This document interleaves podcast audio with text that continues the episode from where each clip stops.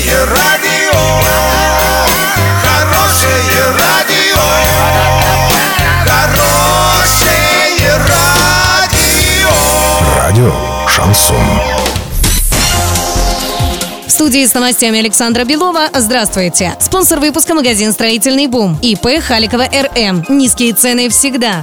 Подробнее обо всем. Подробнее обо всем. Глава Оренбургской области Денис Паслер и председатель правления «Газпрома» Алексей Миллер подписали соглашение о сотрудничестве в сфере экологии. Оно предусматривает решение практических задач, направленных на сохранение благоприятной окружающей среды в Оренбурге. Главная цель соглашения – обеспечить экологическую безопасность и благополучие жителей, подчеркнул глава региона. Также Денис Паслер и Алексей Миллер обсудили другие важные вопросы сотрудничества, в том числе газификацию населенных пунктов и социальные проекты, в которых участвует «Газпром».